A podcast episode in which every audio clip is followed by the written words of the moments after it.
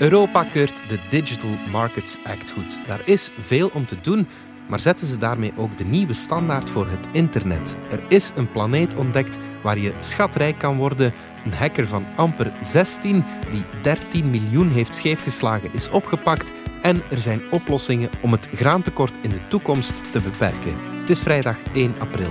Ik ben Alexander Lippenveld en van de Standaard is dit Bits en Atomen.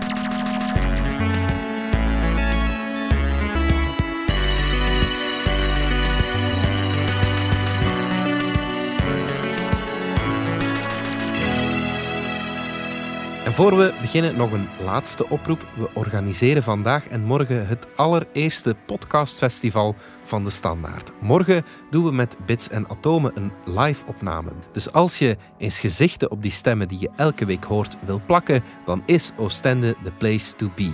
Info en tickets vind je op dspodcastfestival.be. Hopelijk tot dan. Dominique Dekmijn, technologiejournalist en Pieter van Doren, wetenschapsjournalist. Dominique, beginnen doen we met iets dat gorddroog lijkt, maar het is wel belangrijk. Europa keurt de Digital Markets Act goed. Vertel eens.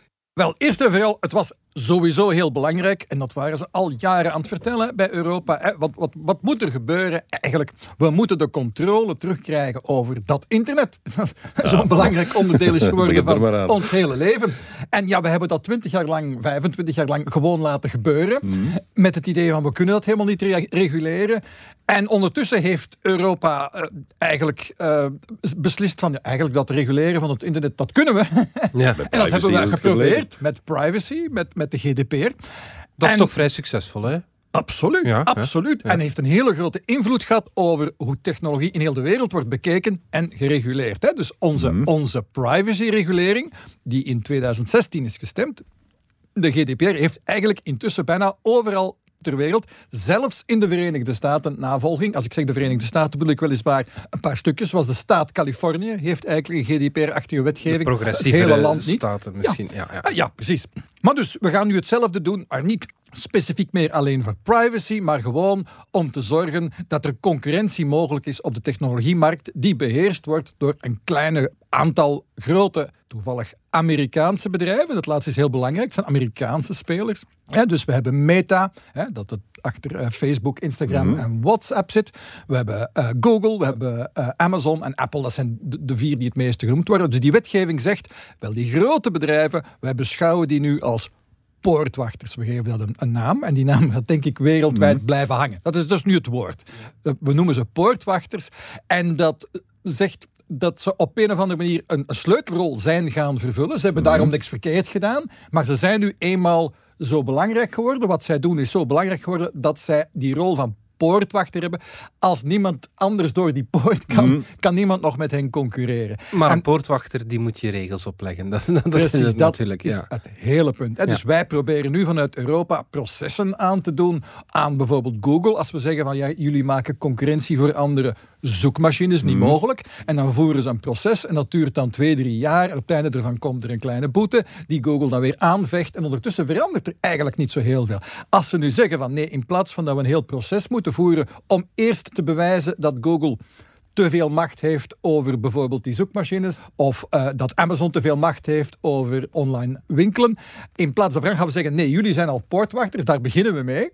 En jullie hebben dus een heleboel verplichtingen. En als jullie daar niet aan tegemoet komen, is het direct boete. Ja. En die boetes worden ineens ook nog fors opgetrokken naar uiteindelijk tot 20% van de jaaromzet wereldwijd. Dus ja, daar heel dus ook weer het proces ja, ja, ja, ja. Dus het gaat om. Dus heel serieus. Maar nu dacht, en dat is een heel belangrijk punt, nu dacht Europa, ja, dat, dat is allemaal wel heel belangrijk, maar wat we vooral willen doen is scoren. aan de Europeanen laten weten dat we iets gedaan hebben voor hen. Ja. En we moeten daar iets tastbaar geven. En dat tastbare, dat is eigenlijk pas in de laatste rechte lijn opgedoken, want eigenlijk had niemand dat begrepen dat dat ging gebeuren, mhm. tot het opeens uh, afgelopen vrijdag zover was. En dat is namelijk het bericht van WhatsApp gaat aangesloten worden op eigenlijk alle andere messaging clients. Dus je gaat, als je zegt van ja, maar ik hou niet van Facebook, ik wil geen WhatsApp gebruiken, ik installeer Signal.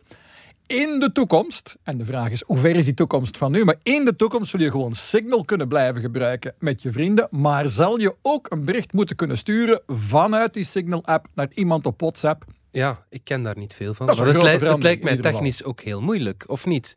En daar komen we natuurlijk aan. Hè. Dus ze hebben, aan de ene kant hebben ze dat eh, rap aangekondigd. Mhm. En dat is eigenlijk de grote vis die ze binnenhalen. Dat is de trofee waarmee met name dan Frankrijk... Er is daar iemand die heel binnenkort verkiezingen heeft. dat speelt toch wel Absoluut. een klein beetje mee. Dus er was een behoefte om te scoren. En men scoort daarmee. Dat heeft heel veel aandacht getrokken wereldwijd.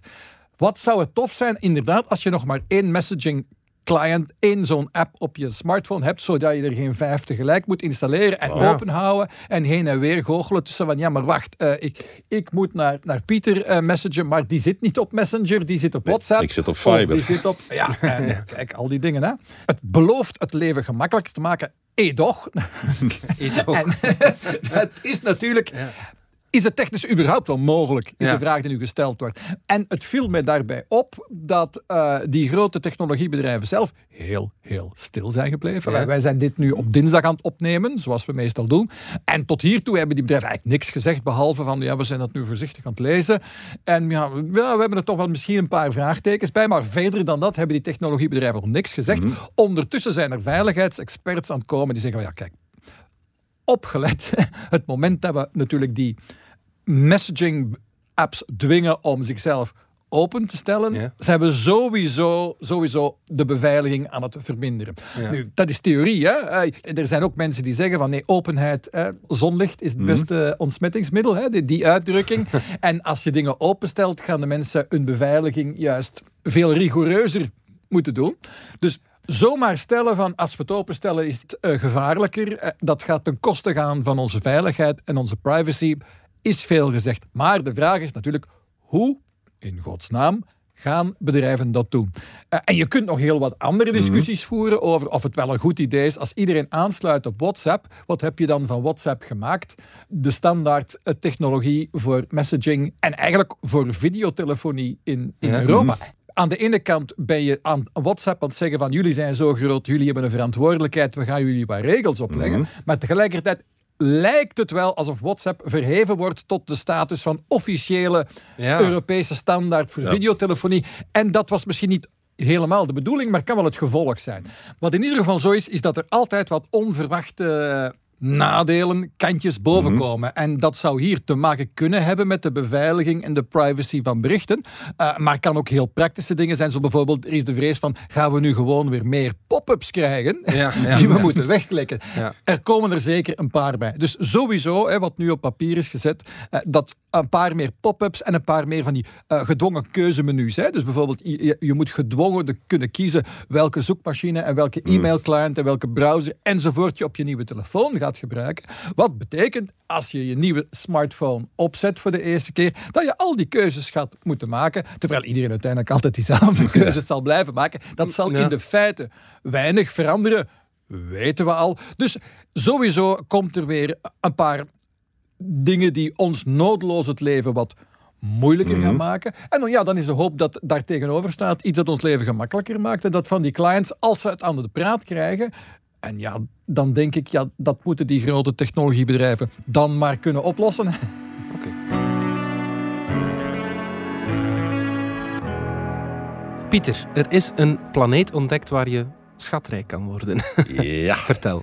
tenminste als je juwelenhandelaar eh, bent. Ja, ja, ja. Ik ga eerst nog een klein stapje achteruit doen. Op 21 maart heeft de NASA aangekondigd dat we nu 5000 officieel erkende exoplaneten hebben. Dus planeten bij andere sterren. Oké.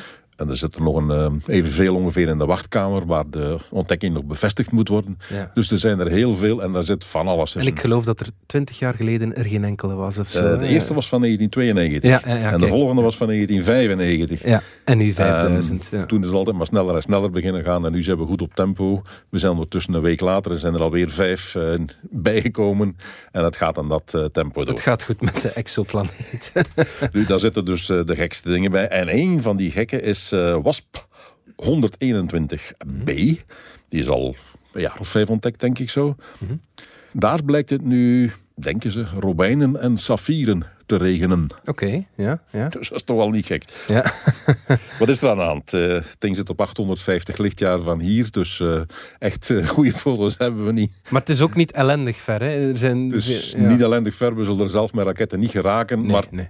Het is blijkbaar toch dicht genoeg bij om al te analyseren. Wat Ja. ze doen is eigenlijk het licht analyseren dat we van eh, die planeet en van haar sterren tot hier krijgen. Dat 850 jaar geleden vertrokken is. Dat dus ja. 850 jaar geleden vertrokken is. Ja, ja, ja. En wat blijkt daarbij? Die planeet zit wat men noemt in eh, synchrone rotatie rond haar ster.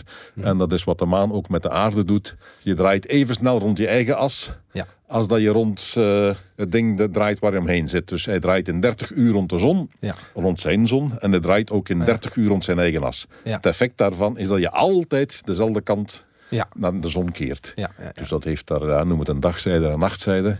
Aan de zonnekant is het dus gloeiende heet, iets van een 3500 graden. Ja. Aan de andere kant, die nooit naar de zon gekeerd is, dus het is een stuk kouder. Die zit in contact met heelal. Ja. Het gevolg is, van warm naar koud waaien er winden. Mhm. In dit geval 18.000 kilometer per uur, Oké. heeft men uitgerekend. Ja. Eh, als bij ons 180 kilometer per uur is, dan schakelen we het rampenplan al in. dat is hoogst uitzonderlijk. Ja. Dus 18.000 kilometer per uur is toch al een en ander. Ja, ja, ja. Nu bij 3500 graden, dan beginnen er al een heleboel metalen te smelten. En zijn er al metalen die verdampen.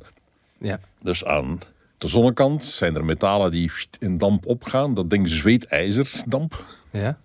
En aan de koude kant gaan die dampen Die slaan Terug. terug, neer. Ja. condenseren. Ja. Met het gevolg titanium, aluminium condenseren. Vanadium condenseert nog niet. Dat, dat zie je in het eh, licht dat van eh, die dampkring tot bij hier komt. eh, zie je dat er nog vanadiumatomen zweven. Ja. Maar aan de nachtzijde zie je plots geen titaan en geen aluminium niet meer. Aan de dagkant wel. Oké. Ja, ja, Dus die zijn gecondenseerd. En nu is het leuke, aluminiumoxide, als dat condenseert, Ja. dat heet dan corunt. Dat is een ja, nogal vaal staven, kristallen. Maar als daar ook een beetje chroom bij zit, dan worden die helder rood en noem je dat robijnen. Aha. Oké. En als daar ook een beetje ijzer bij zit, Ja. dan wordt dat blauw en dan noem je dat een eh, saffier. Ja. Dus daar is wel wat te halen natuurlijk. Misschien moet er toch eens iemand met eh, Elon Musk gaan praten. Ja. Kijken of er geen businessplan op te zetten is. Ja. Maar eigenlijk van businessplannen gesproken, er zijn eh, nog leukere dingen. Je kunt ook diamanten gaan halen op planeten. Ja. En die zitten een stuk dichterbij. Oké. Op Neptunus en Uranus in ons eigen zonnestelsel Dat kunnen we bereiken. kunnen we bereiken. Ja. Dus bel Elon Musk. Ja. En dan kun je daar diamanten gaan halen tot 100 kilo per stuk. Oké. Ja, dat, dat, dat is een pak groter dan wat we hier eh, Nogal ja. zien. Ja, ja. Alleen dat is dan wel op 10.000 kilometer diep in die planeet. dus dat vergt toch eventjes Als je werk. weet dat we op aarde nog maar tot, wat is het, 10, 12 kilometer geraakt zijn. Ja, dus nou, inderdaad. Ja, ja. Nu, het is eh, een dampkring. eh, het zijn gasplaneten eigenlijk. Maar die gassen staan zo onder enorme druk door de massa van die planeet. Ja. Dat dus dat eh, aardgas, dat methaan dat daar rondzweeft, wordt eigenlijk in atomen gesplitst. Oh, ja. Die worden tegen elkaar opgeduwd. En die koolstofatomen uit dat eh, methaan, als je die maar hard genoeg tegen elkaar duwt, krijg je dus eh, koolstofkristallen. En eh, een ander woord voor een koolstofkristal is een diamant. Ja, ja, ja, oké. Dus daar regent het op allebei de planeten, regent het diamanten. Ja. Je kunt het theoretisch bewijzen, maar het moet nog in de praktijk dan blijken of je ergens een rekenfout gemaakt hebt natuurlijk.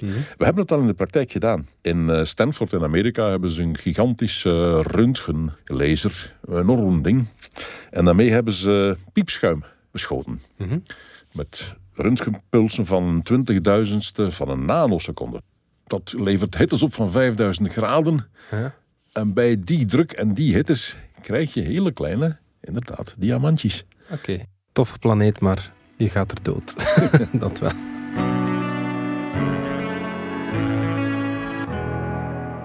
Dominique, er is een van de leiders van het hackercollectief Lapsus, dollarteken, ik denk dat je gewoon Lapsus moet zeggen, die is gearresteerd en verrassend genoeg is hij amper 16 jaar. Ja, er zijn eh, in totaal zeven jongeren eh, ge- gearresteerd, horen we. Allemaal tussen de 16 en de 21. En de leider zou die, eh, die 16-jarige eh, jongen zijn die bij zijn ouders thuis op de computer zat te hacken. Ja. En ja, wiens ouders er nu zijn achtergekomen dat hun zoontje de leider was van een hackercollectief dat, zegt men nu, 13 miljoen euro heeft buitgemaakt. En dus ja, de papa heeft aan de BBC gezegd van, ja, we wisten wel dat hij goed was in computers, maar wij dachten dat hij aan het gamen was.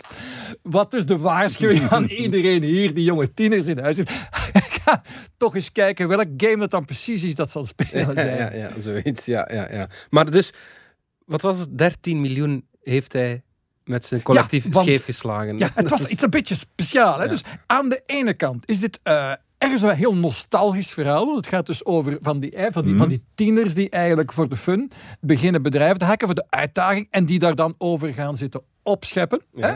Eh, Dat doet helemaal terugdenken aan eh, figuren van bijvoorbeeld, ik zeg maar Kevin Mitnick, de bekendste hacker eigenlijk ooit, in de jaren tachtig, op wie de, de film eh, War Games, waar, waarin dan ingebroken wordt op een militaire computer door Ja. tieners.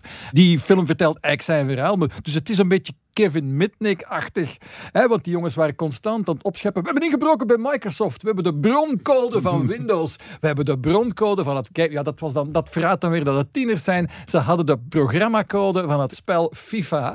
het voetbalspel hadden ze gestolen. Ja. Wat ze daar in godsnaam mee van plan waren. In ieder geval aan de mensen van EA, dus de ontwikkelaars van FIFA, een soort losgeld vragen. Dat in ieder geval. En dat is natuurlijk een klein beetje dubbel. Want je kan natuurlijk ofwel opscheppen wat je allemaal kunt met je hackerkunsten. Het andere is, je kunt eh, heel discreet proberen wat losgeld te eisen. Zoals de crypto, eh, dus de, de, de ransomware eh, bendes. Ja.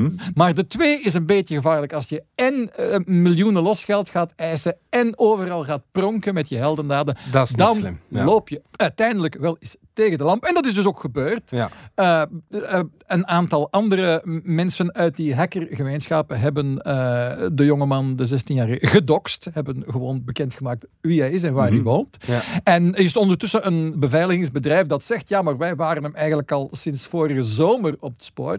Wat merkwaardig is, want wij hadden allemaal nog niks van dus die hackergroep Lapsus gehoord tot eigenlijk november, december eh, van vorig jaar. Maar dus voilà, er is minstens één securitybedrijf dat zegt van ja, we hadden die men- mensen al nog voordat iemand ervan gehoord had, wisten we hem eigenlijk al zitten. Maar we hebben er niks aan gedaan.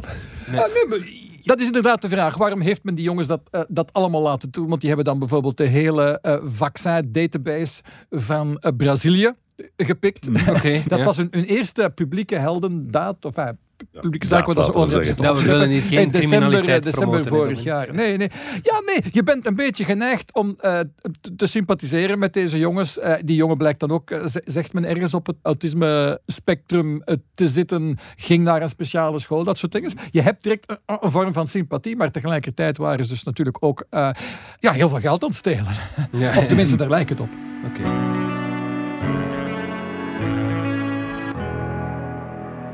Pieter, de oorlog in Oekraïne confronteert ons met heel wat. Ook Mhm. met een tekort aan graan en tarwe, onder Nogal, andere. ja.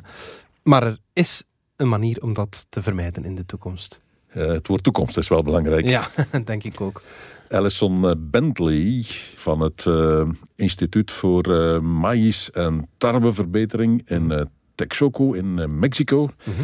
Die heeft met de redactie van Nature gepraat en is op een rijtje gezet waar we eigenlijk voor staan. Mhm. En bijvoorbeeld, zij zegt het is voor het eerst in decennia dat we dit jaar geen verbeterd graan naar Oekraïne kunnen sturen hebben. Oké, ja. Dus blijkbaar elk jaar gaat vanuit dat centrum weer een iets betere graansoort naar Oekraïne, om daar dan eerst in testvelden te proberen en zo verder, en uiteindelijk ook eh, commercieel te gebruiken. Ja, want Oekraïne, ja, dat wordt altijd gezegd, dat is de graanschuur van de wereld. En nogal. Ja. Ik tel even Oekraïne en Rusland samen. Ja.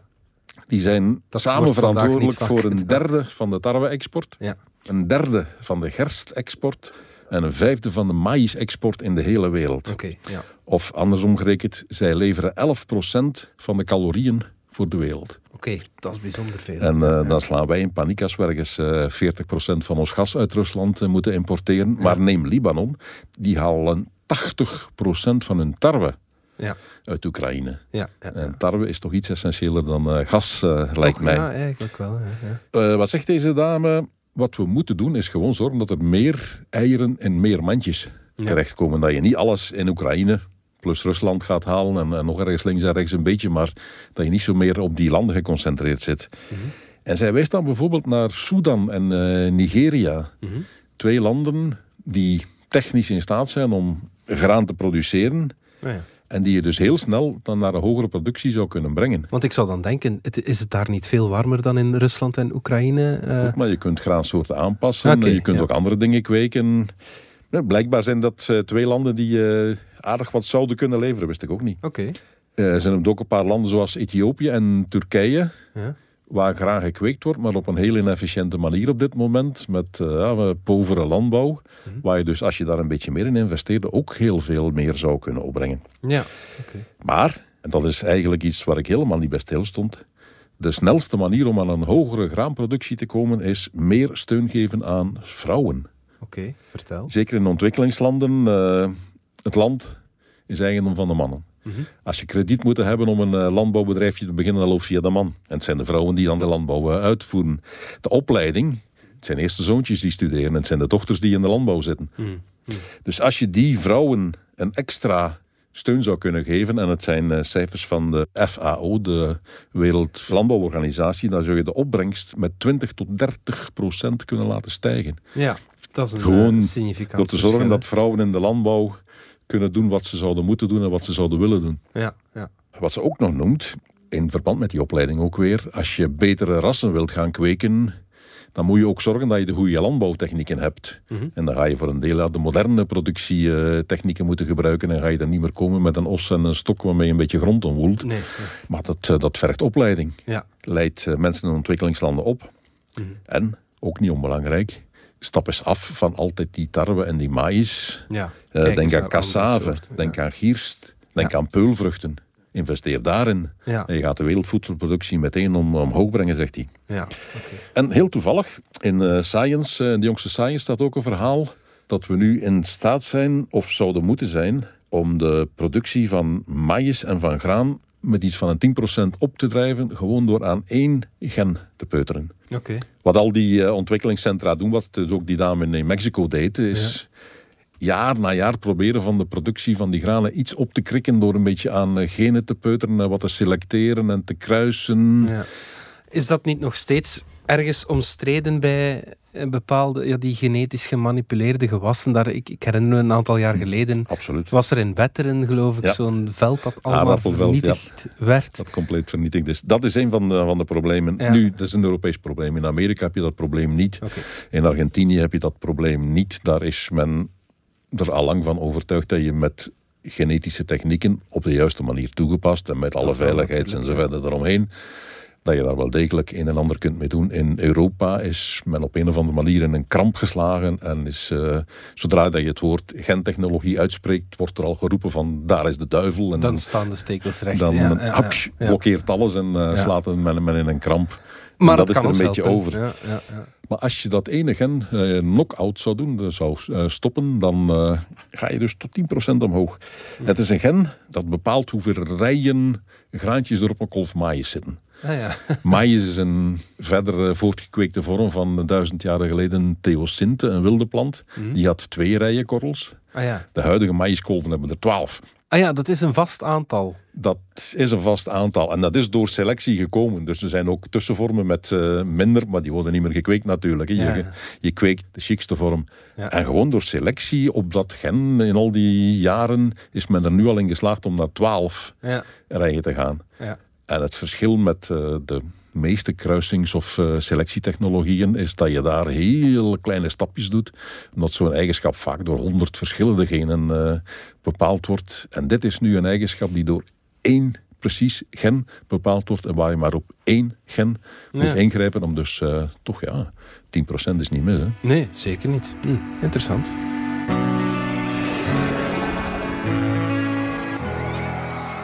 Pieter, we weten hoe de dino's aan hun einde gekomen Mhm. zijn. Met die beruchte meteorietinslag natuurlijk. Ja, op de kop. Wat was het? 66 miljoen jaar 66 geleden. miljoen jaar, ja. Nu weten we ook hoe het daar rook op dat moment. Ik denk angstzweet. Daar hebben ze niet eens tijd voor gehad. Nee, het is dat. Het rook naar sulfur. Oké, ja. Nu, dat eh, vermoeden we eigenlijk al lang, eh, dat eh, bij die inslag er heel veel eh, zwavelverbindingen de lucht in gegaan zijn. In de lucht omgezet in sulfaat. Mhm. En dan krijg je kleine druppeltjes eh, van sulfaat.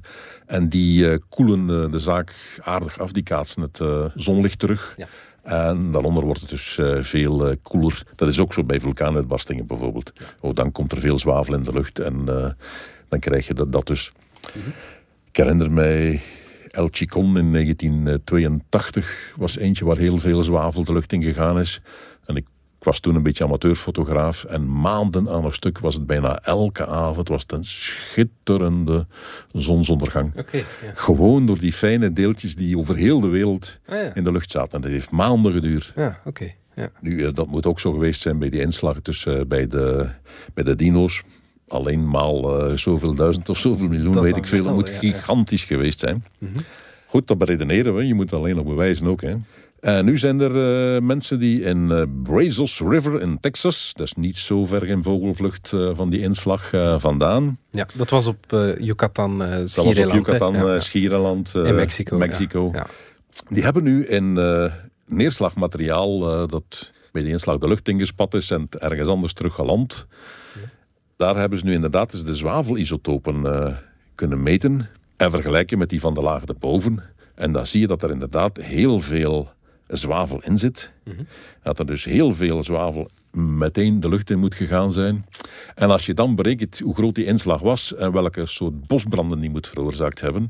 Bij die bosbranden komt dan eh, CS2, eh, koolstof, eh, disulfide ook nog eens in de lucht. Dat is ook een zwavelverbinding. En die wordt in de lucht ook omgezet in sulfaatdruppeltjes. En dan moet er toch een paar jaar een serieuze afkoeling geweest zijn. En als je ook nog eens het as en, en het roet van die bosbranden meetelt, moet het niet alleen eh, veel kouder geweest zijn, maar ook nog eens donker. Ja. Wat betekent dat dus inderdaad eh, je, wat je noemt de nucleaire winter ontstaan is. Ja. En dat dus de hele plantengroei om zeep was. Geen planten, geen planteneters, eh, geen planteneters, geen vleeseters, Ja. Ja. enzovoort. enzovoort En enzovoort. het er ook nog eens naar zilver. Ook, En, ja, ja. dus, Naar stekjes.